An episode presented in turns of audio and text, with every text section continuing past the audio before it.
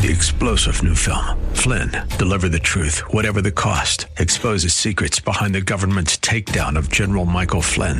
Flynn knew what the intel world had been up to. He ordered the first audit of the use of contractors. This set off alarm bells. He told the truth. He was the most dangerous person for Donald Trump to hire. They had to get rid of Flynn.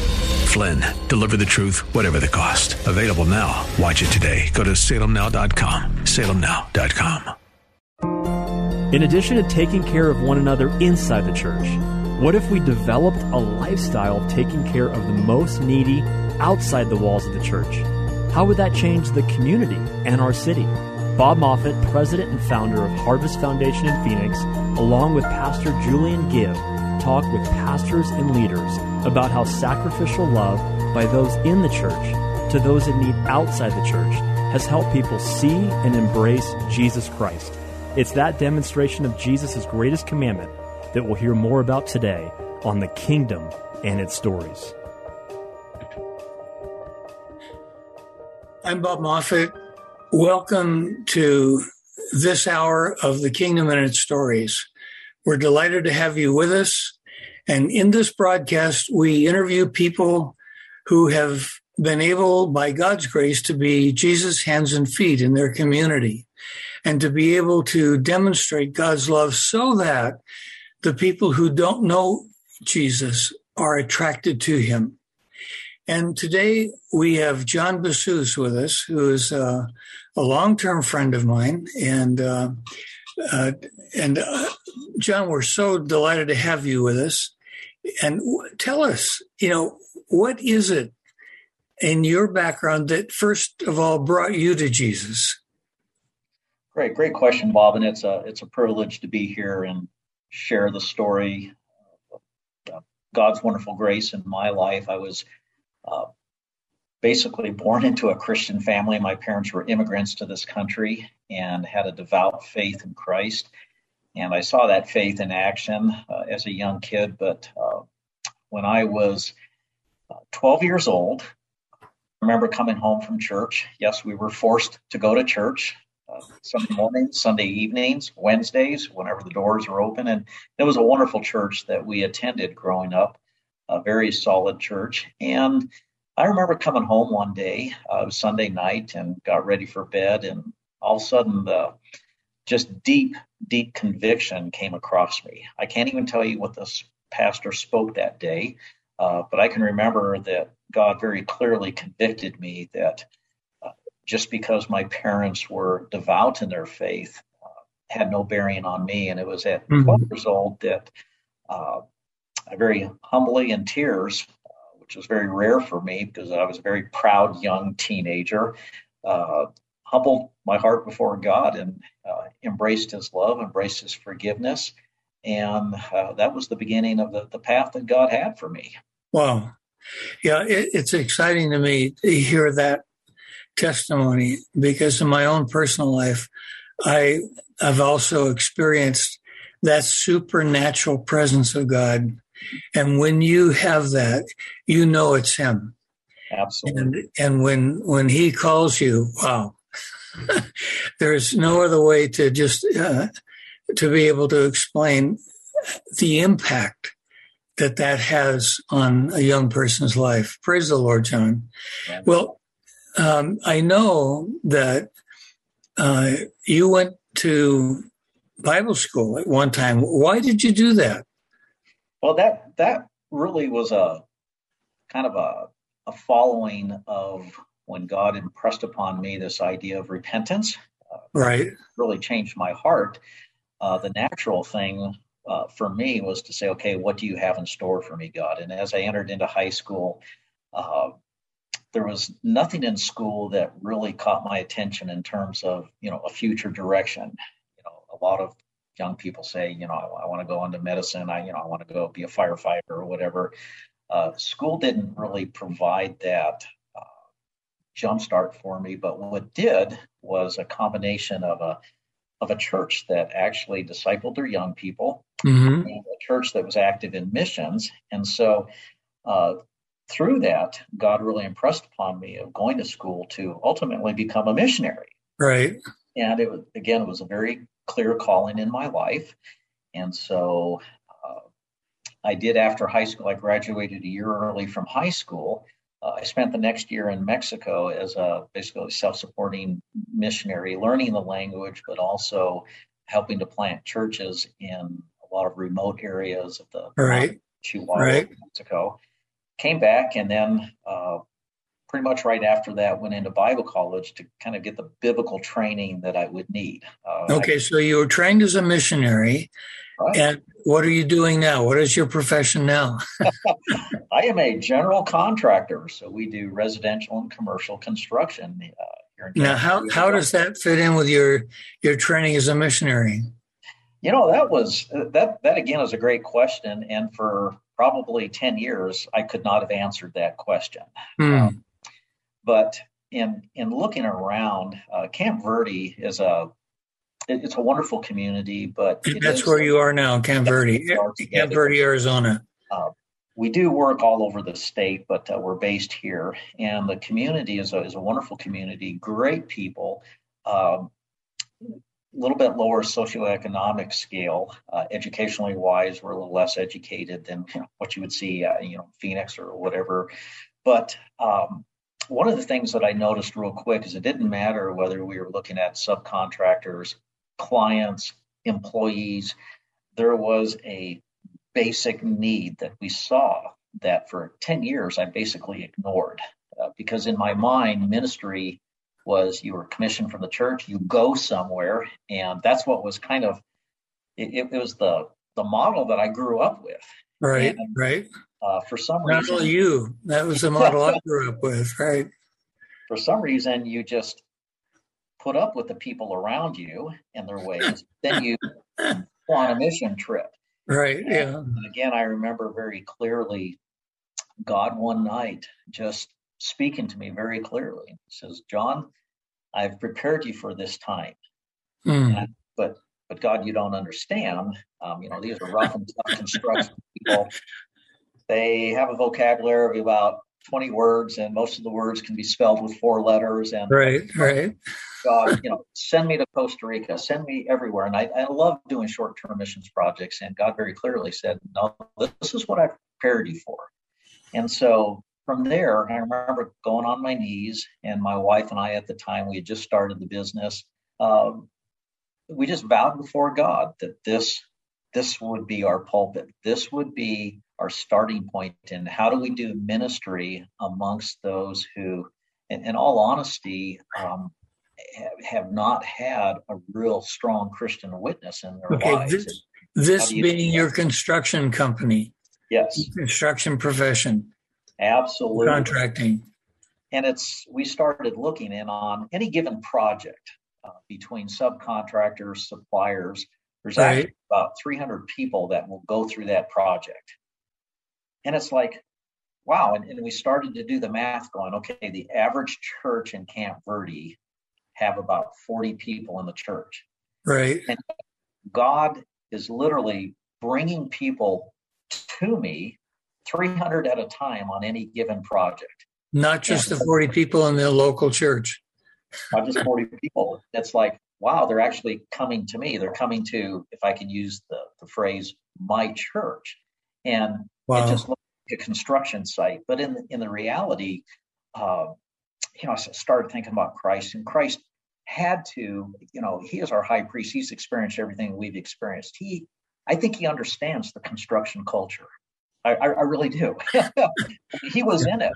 And well, it's so, kind of like Abraham was looking for a city whose builder and maker was God.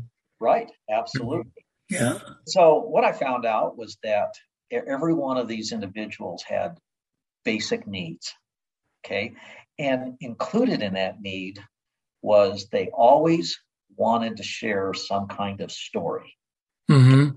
Whether it was, you know, the deer that they just bagged, and they wanted to tell me the hunting story because right, hunters right. love to tell the stories. Um, they would want to tell me stories of, you know, maybe some of the struggles they were having with their girlfriends or with their, you know, wives or children. They would tell me stories of their kids' basketball game.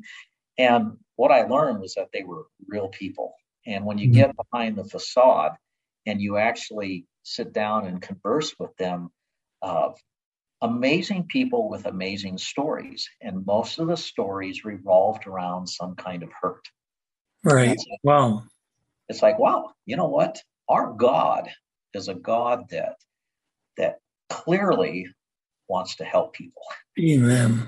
And so, why have I, for these years, kind of excluded these people, thinking that my ministry had to be abroad and overseas, and not not minimizing that, but that's how I was trained, and that's how I was trained to think. And it has really opened up some amazing doors, you know, within this construction industry. Is you know, how do you become light and salt of the earth? How do you become, you know, effectively the, the hands and feet of Christ? Amen. That, that was the challenge that 15 years ago was put before us, and, and it's been an amazing journey. What are some examples, John, of how that's actually worked out? Yeah, so so one of the, the examples that just come to my mind is uh, in this area, our, our housing is kind of expensive based upon how much money you make. Uh, most people here are spending at least 50% of their income for housing and it's not because they live in mansions. Uh, it, it's just we're almost like a third world country here, developing country, and so uh, I remember uh, one day I was out on a job site and we had hired this man, and you know we hired him for he'd been around for six months and delightful man to be around. And one day I was on a job site and I just happened to, to say, you know, hey, how you how you doing today? And he says, yeah, a little rough today. I said, well, what is what does that mean? And he says, Well, it got a little cold outside. I said, Well, yes, it's wintertime. It got cold. And he says, You know, the heater in my car just cannot keep up. I said, wow. Well, what do you mean? He says, Well, you didn't know I live under the bridge? I said, No, I had no idea. So here's a guy that's living in his car under the bridge, trying to bathe at nighttime when he gets home, you know, in the Verde River, and and and he's freezing and and my my heart was just paralyzed like what wait a second john what wait a second you know what you've got an extra room in your house and but the answer that you hear is well but john you live in a very small house and you know you have a wife and you know and it's like wait a second what does god call us to do you know and and i think we look back and say you know what god has blessed us with a home with an extra room mm. And if that room's not being used, it, it's it's a tool. And so we offered that room, said, well, why don't you come and, until we can get this sorted out? And so the young man came. Uh, we opened up our house and learned a lot about this man, learned a lot about him, found out a lot of his struggles. And it was all over just opening up the door to our house and mm. far more effective than a tent revival meeting. You know, we always think big, but in the end, uh, we were able to sit down and address some of the needs. And the amazing story is that we were able to work with him. Um, and we always preface it by saying the reason why we do this is because Christ did this for us. And so we, we want to just pass that along. And so what was really amazing is we're able to work with him kind of help on the, some financial planning for him. And because what we learn is most people just misuse the resources that they've been given. And right. six months later, we were able to get him into a house. Uh, we provided the down payment, which we take out of his check just a little bit every week. Right. And here it is 10 years later, and he's in a house, he's married, and is doing extremely well. He's one of our oh, guys. Praise the Lord. Praise the and Lord. All because he told me he was cold one night. yeah, yeah, right. And that's that's just listening. You know, being sensitive, not not to just pass over. Okay, yeah, it's wintertime. Of course, it's cold. And then you realize that he was living under a bridge. And, and it's easy to think the way that I was taught to think like, you, you know what, um, you know, if they didn't smoke, if they didn't drink, if they didn't do this, if they didn't do this, then they could accomplish these great things. And what I realized is I was doing exactly what the Pharisees were doing. Mm. exactly. It, you know, if you live this way, then good things will happen. And the bottom line is grace transcends all of that. Right. Grace right. doesn't look at if they smoke or not. Grace doesn't look at if they've been, you know, wise with their money. Grace says, help teach them, bring them along, but yeah. step toward their needs. Yeah, John, you you know, as you share that story, I'm convicted. I have an empty room in our home, and uh, and I'm thinking, oh Lord, are you speaking to me through John? Are you speaking to Judy and me? You know, uh, what? And I wonder how many of those who are listening and watching, you know, this video, have an empty room in their house. Wow, that's that's really a challenge. I um, I want to uh, uh, to just tell those who are listening, you're listening uh, to the Kingdom and its stories. And in this broadcast, we interview people like John, who we're interviewing today, to share their stories so that their stories can be an inspiration to us to ask the Lord to challenge us in our walk with Him, how we can be the hands and feet of Jesus. John, thanks for sharing. Tell, uh, I know you've got lots of other stories. God called you to ministry, and you thought it was in the traditional sense of ministry, where you'd be a full time missionary somewhere in the field. Um, and um, but God called you to general contracting, which is what you do now. And are and, and you seem to be as convinced as a missionary who's spent his whole life in Africa ministering in a in a in a cross cultural situation, you are just as fully a representative of God's kingdom as a general contractor, and should be as much as that person that God has called to go to Mexico or Africa. Is that right? Absolutely. And unfortunately, it took me years to realize that. but I am fully convinced this is where God has me. I'm fully convinced that we're able to utilize the spiritual gifts within a uh, a contextual setting of general contracting. And I, I, think for us, I've been challenged on every front. You know, what is what is the purpose of business? You know, why does God call you into business? And I am convinced every day more and more that it is to impact and affect the lives of people and it's to take the revenues that God has given and put it to good use, put it to kingdom use. It's not about building reserves for us, it's not about building a name for us. It's about literally expanding the grace of God wherever we're planted. And this is where God has planted me. It's okay, John, I have a question for you. Um, you're a general contractor and you you have the resources as a general contractor to kind of do the thing you just described with the, this guy that you invited to come and live in your empty room. What about the office worker, the school teacher, who's you know basically making it on the salary that they earn? Um, what what are the implications of of what God has been teaching you for someone who's not in an economically privileged position like you are? Sure. So, you know, I always go back to the story of the little boy with the fishes. You know, it's God doesn't require a certain amount. Okay. He just requires that we, you know, we, we, we look to the hills, we look to the fields, they're, they're white with harvest. And I always thought that that always meant, you know, this, this great conversion rate. And I, you know, I, I'll tell the story is uh, eight years ago, we moved into a little neighborhood in Camp Verde.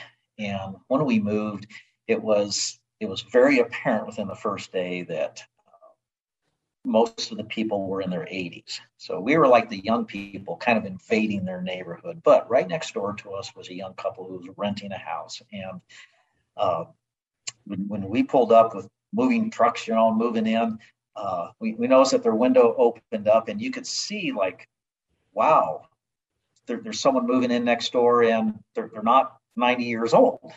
And so, but we were substantially older than them. Well, we got to to meet them. Um, they have two children. One was three months old at the time, and the other boy was three, and he had severe autism. Severe autism. Mm. So the question is, how do you minister to someone? And we learned real quick because we're a smaller community. We knew this gal's mother, and the, the mother was not known for her Christian position.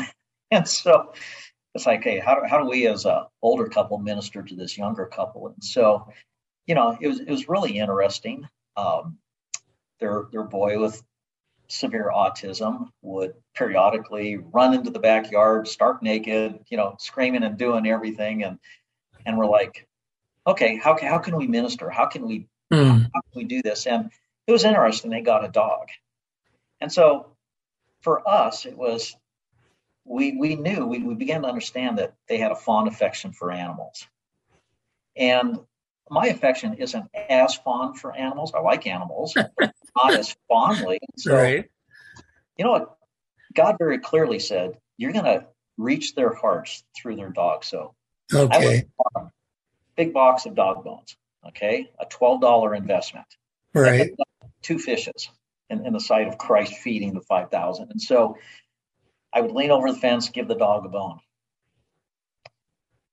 One day the mom came out, it was shortly after that. She goes, I've noticed you've been feeding my dog bones. I go, Yes, you know, I, I just want to make friends with your dog. And She goes, Well, why do you do that? I said, Just show kindness. I said, I, I want to be friends with your dog. And she goes, You know, it's really weird is my dog's very protective, but he doesn't bark at you, but he barks at everyone else. She goes, You must be a nice guy. I said, Well, I don't know. I, I just, if, if you don't mind, I'm just going to keep on feeding your dog some bones. And that has opened up an eight year relationship where we have been able to speak of the kindness of God, the goodness of God. We've been able to help them understand that their son, whom grandparents have abandoned because of his severe autism, that God has made this young man in the most beautiful way mm. with artistic flair, and that because of that, eight years later, our neighbors are now at least saying there is a God and we see hope at the end of the line. You know, wow. End. Wow. Bob, it was through dog bones. That was it. It was just through dog bones. You know, right. to, how do you connect with your neighbor? And I have to say, it was a very small financial decision, but it's had huge impacts. Their children now call my wife and I grandma and grandpa. In their children's eyes, we are their grandparents. And that is a true privilege. Amen. We have dinners together. We, we go to their ball games. Uh, we cheer them on. Uh, I give them ice cream bars across the fence when their mom's not looking. Good things that good grandparents do. And we love it. And the daughter, who's eight years old now, in her way has professed Christ eight years ago, Christ was not in that home. And it's right. all just right. simple gestures of you just do what God asks you to do. And most of the time, it's very obtained, very easy to do. Right. Well, John, so if you were speaking to the average person who's not a business person, who's you know, in a, in a regular um, eight hour a day job, what would you say to them? What attitude do they, if they're followers of Christ, what attitudes do they need to have in order to be Jesus' hands and feet? What I'm saying is, God has placed you in a critical position. I don't care if you're in the office. I don't care if you're a plumber. I don't care if you're a garbage man. It doesn't matter. He has specifically placed you there for a purpose. And the purpose is, is literally to broadcast the name of Christ through very tangible means and tangible ways. I've understood one universal truth is everyone has needs. And perhaps God has placed you there to take care of one of those needs. Amen. Amen. Folks, thank you for being with us today. And John, thank you for your testimony of how God has used you to be Jesus' hands and feet. And I trust that as all of us go through this day and this week, that we will be inspired in new ways to be the hands and feet of Jesus, no matter who we are, what place God has placed us in this world. God has given us a mission, and that is to represent Him to the people in our world.